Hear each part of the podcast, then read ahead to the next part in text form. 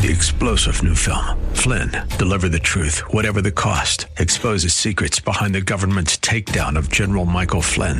Flynn knew what the intel world had been up to. He ordered the first audit of the use of contractors. This set off alarm bells. He told the truth. He was the most dangerous person for Donald Trump to hire. They had to get rid of Flynn. Flynn, Deliver the Truth, Whatever the Cost. Available now. Watch it today. Go to SalemNow.com. SalemNow.com. Jesus loves me. This I know. Why? For the Bible tells me so. Who do we teach that to? Senior adults may sing it, but we teach it to children.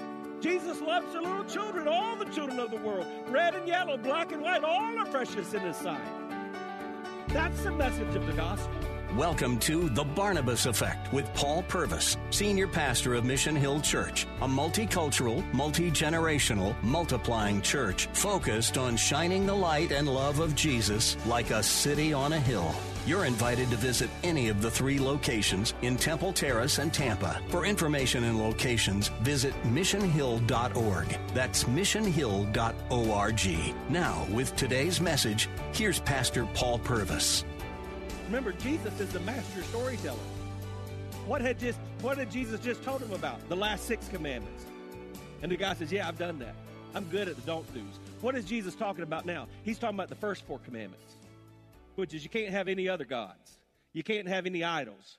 Don't even take my name in vain, and honor the day that I've set aside, because it's all about me.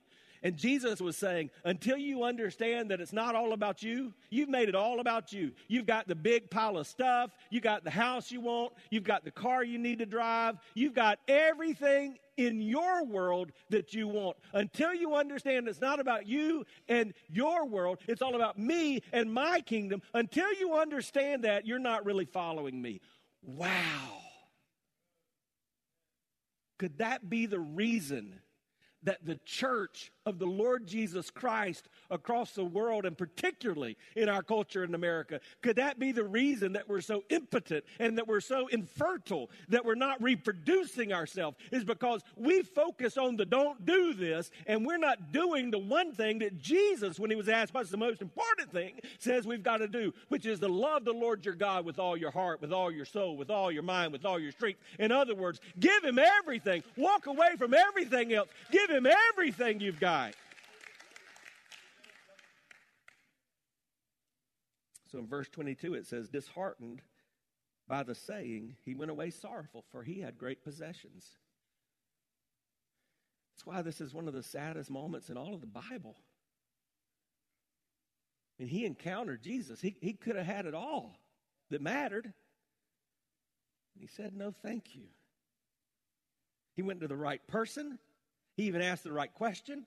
He got the right answer. But listen, he had the wrong response. So you can walk through the church doors. You can hear the word of God. You can hear the way out, the way back. You can hear a comeback story. But if you don't respond, boy, that's the dumbest decision you could ever make. You can know the right thing to do and still do the wrong thing. And friends, I just need to tell you, this is not where we're ending up. But this is the kind of dumb decision you don't come back from. When you walk away from Jesus, when you thumb your nose at him, when you reject who he is, it affects forever. So remember, when you make a dumb decision, choose to be wise.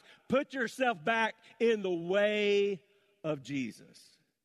So Jesus is going to use this opportunity to teach his disciples. This is one of the greatest teaching passages in all of Scripture. I'm studying in Mark how Jesus calls his disciples, how he builds them up, and then he sends them out. And this is one of the great build-up passages. He's teaching them. So he says, hey, it's hard for a person who has a lot to come to me. Because if they have a lot, they think they've got everything they need. Why is the fastest growing church in the world in Iran? Why is the second fastest church in the world in China?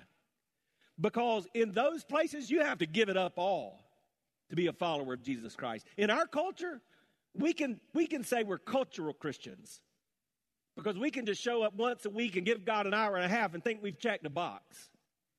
It's hard when you've got a lot to give it all to Jesus.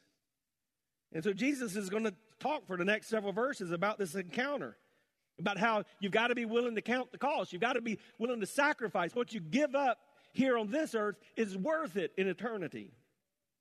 It takes a wise person to walk away from what you have and walk toward what God wants you to have. I want you to stop being dumb. I want you to be wise today. So Peter's always bold. We're going to look at him next week. Peter says, yeah, Jesus, I've done this. and I just imagine Jesus is going, no, you haven't. You haven't done this. You're going to, but you don't even understand yet, Peter.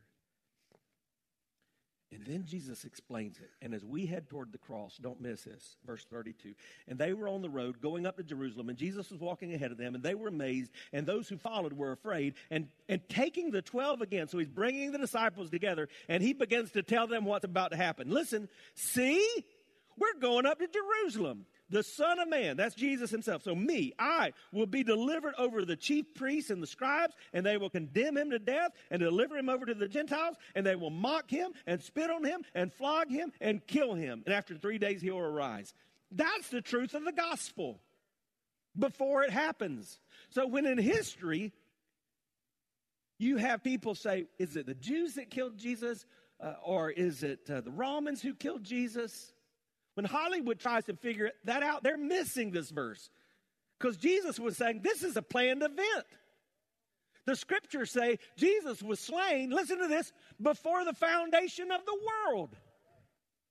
This was a part of God's plan. He loves you so much that he made a way for you to come back to God, even though you were born separated from God.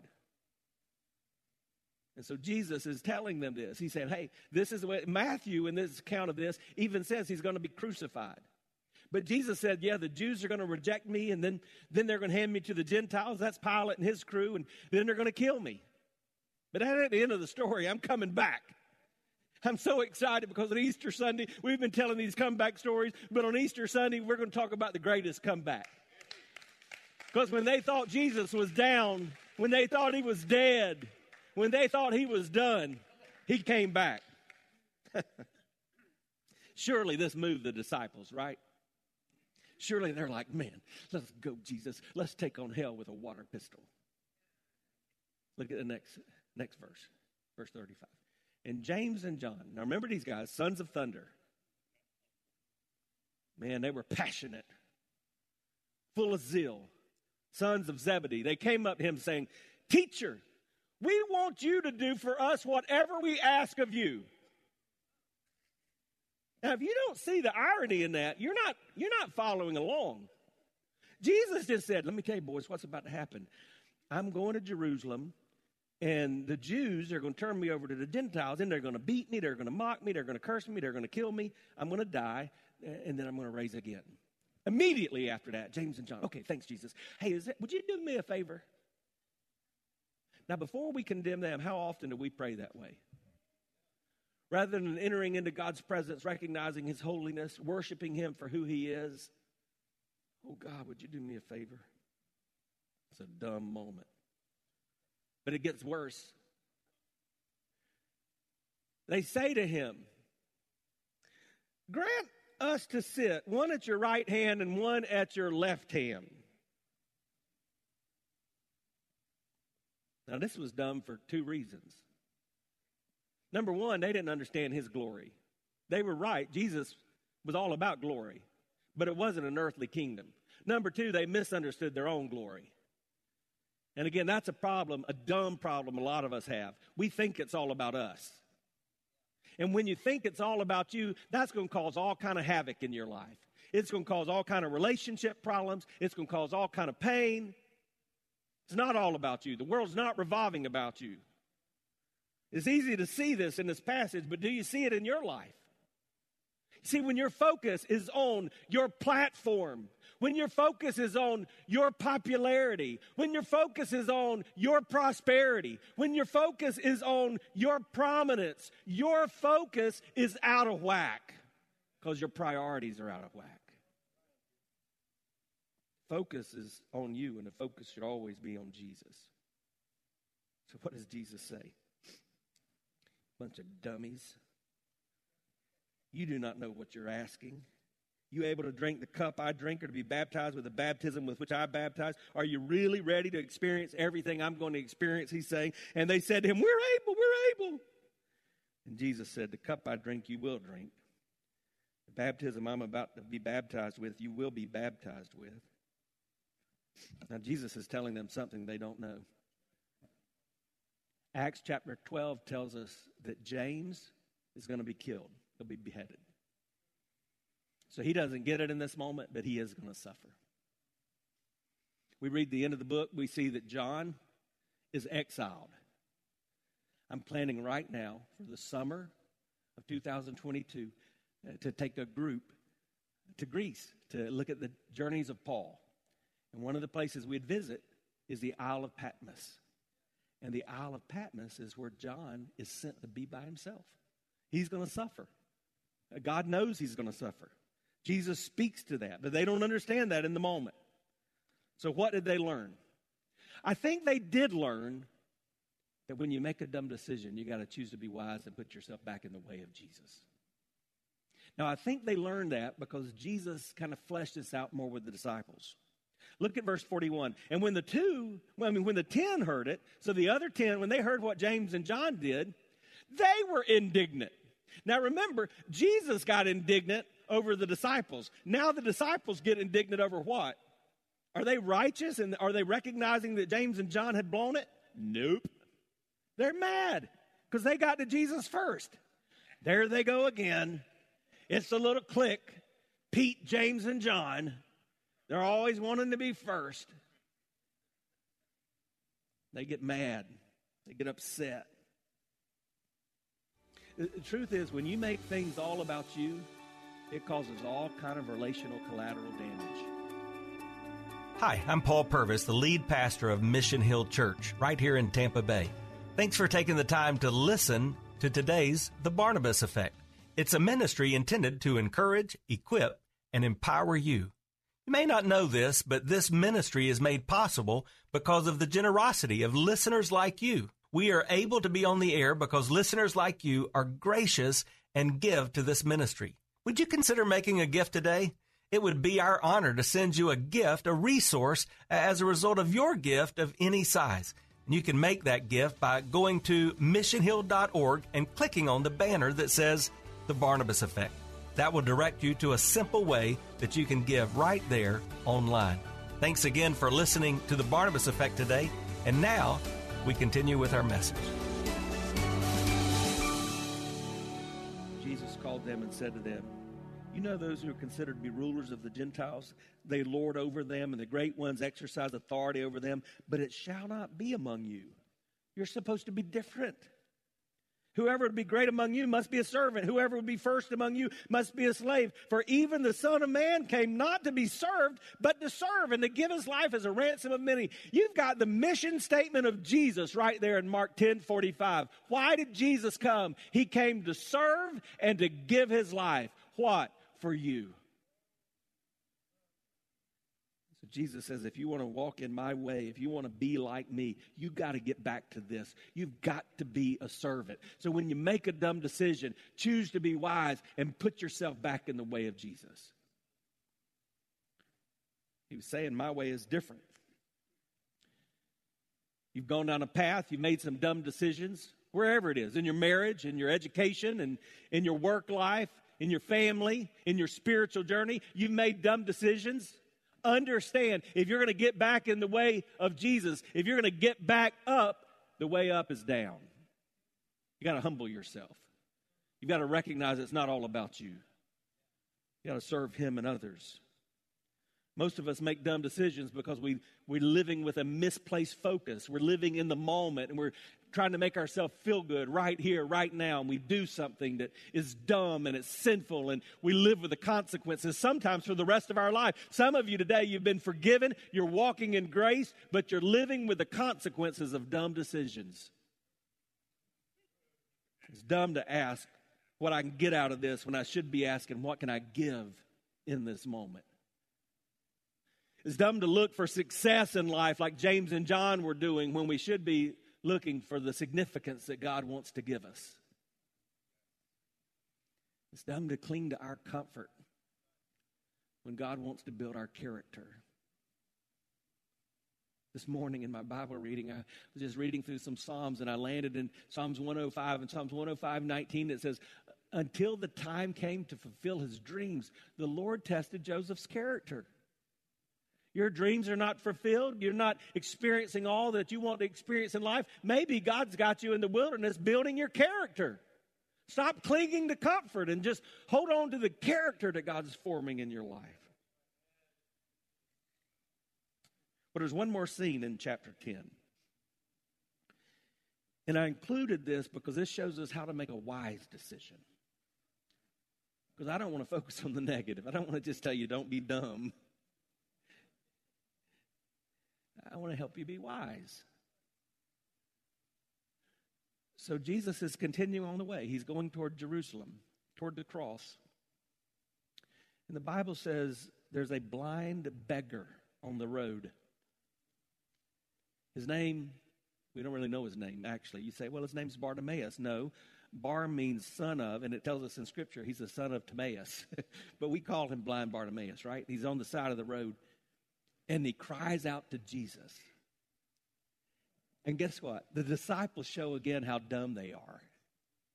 Because the disciples say, hey, be quiet. Be quiet. Jesus don't have time for you. And that's the way we feel when we get puffed up with our success and our significance, when we get clothed in our comfort and all the things that we have. We think, oh, Jesus is blessing me. I mean, we really think that God wants to bless you with a new car or a bigger house just because of something you've done? I mean, is that how small we think our God is? Do we really think he needs us that much? We're no different than the disciples. That's dumb. And Jesus tells them. And in verse 51, we find something interesting. Jesus said to him, what do you want me to do for you? Now, don't miss this. Jesus gives him permission to ask the very things James and John ask, because he was coming from a place of humility. Jesus had just talked about the cross to James and John, and they said, hey, we got it. Can you do me a favor? This man's just a beggar on the side of the road, and he's calling out to the Son of God. And Jesus says, what do you want me to do for you? And the blind man says, Rabbi, let me recover my sight. And Jesus said to him, go your way. Your faith has made you well. And immediately he recovered his sight. And he followed him all the way. How do you make wise decisions? Real quick. Number one, stop waiting for the right circumstances. Some of you are making dumb decisions because you're just looking at the circumstances around you. I don't feel like I'm equipped for this moment. I don't feel like I can be obedient. I'm under too much. I'm under these circumstances. One of the most practical ways this affects us is holding on to our possessions. We're not faithful as stewards. We're not faithful and obedient to the commands of Scripture because we're looking at the circumstances. So number one is stop waiting for the right circumstances. This man was just sitting by the road. And then in verse 46, he cries out to Jesus.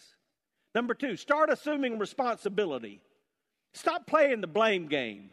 Stop blaming your parents. Stop blaming your boss. Stop blaming the lack of education. Stop blaming what somebody did to you, and start assuming responsibility. You're the one that can cry out to God. You're the one that can get right with him. You're the one that can make a wise decision. Just start assuming responsibility. Number three, don't worry about what others say. Verse 48, the disciples are trying to shut him up. Did he shut up? Read what it says. No, he just got louder. Stop worrying about what others are going to think about you. Just step out in faith. Number four, call out to Jesus. So Jesus said, hey, buddy, what do you want? He says, give me my sight. When's the last time you've called out to Jesus and said, oh, Jesus, Remember that song we sang a moment ago? Oh, Jesus. Oh, Jesus. When's the last time you've just called out and said, oh, Jesus, I need you to do what only you can do? We've conditioned ourselves to so say, if it's your will, or if it's okay, or if it's pleasing to you. When's the last time you just called out to say, Jesus, do what only you can do?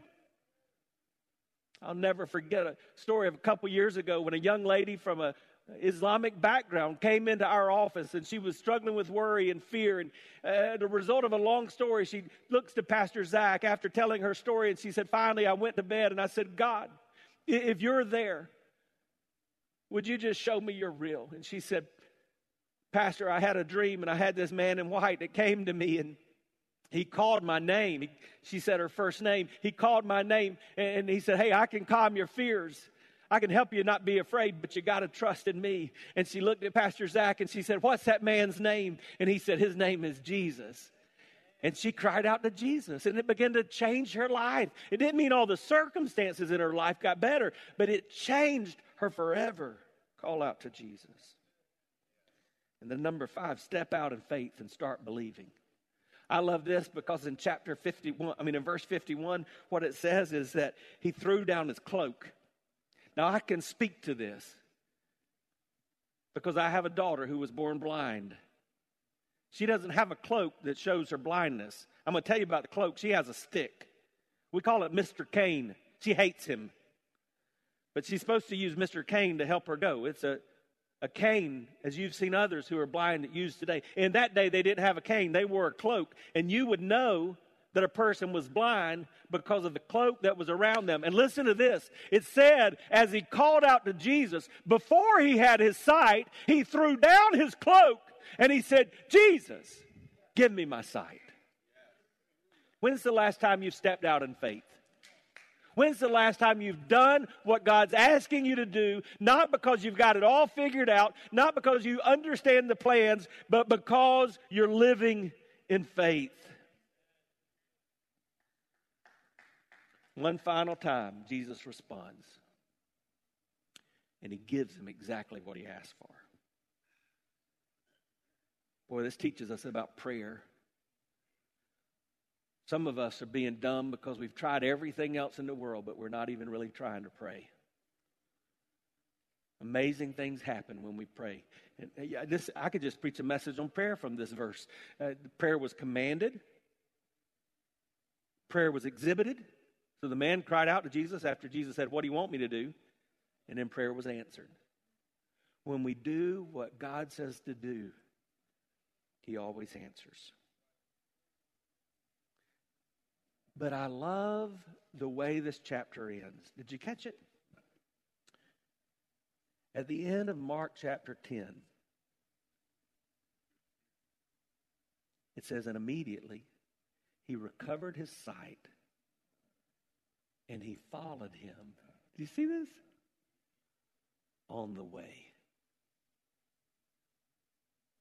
You want to know how to make wise decisions? Just get in the way of Jesus. Just get in the way of Jesus. Now that begins by just getting in his presence.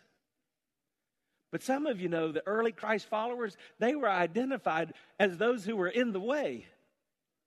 They were living their lives the way Jesus led his life. When you do that, when you choose to be wise and put yourself back in the way of Jesus, remember, that's the one thing I want you to get. When you do that, it changes everything. So made a dumb decision, get in the way of Jesus. Been dumb and messed up your marriage, get back in the way of Jesus. You've been dumb at work, get in the way of Jesus. You ruin some relationships in your little corner of the world, get in the way of Jesus. Your finances are a mess, get in the way of Jesus. Stop expecting him to fix your finances when you're not even doing it his way. Get in the way of Jesus. Because here's what I believe. I believe when we get in the way of Jesus, I believe he looks at us lovingly and says, what do you want me to do? You've been listening to The Barnabas Effect with Pastor Paul Purvis. The Barnabas Effect is here to provide listeners like you with biblical truth and spiritual encouragement. But it can't be done without your financial support. Go to missionhill.org and click on the Give tab. Your financial support helps us reach those seeking truth about God and themselves. Thank you for giving at missionhill.org.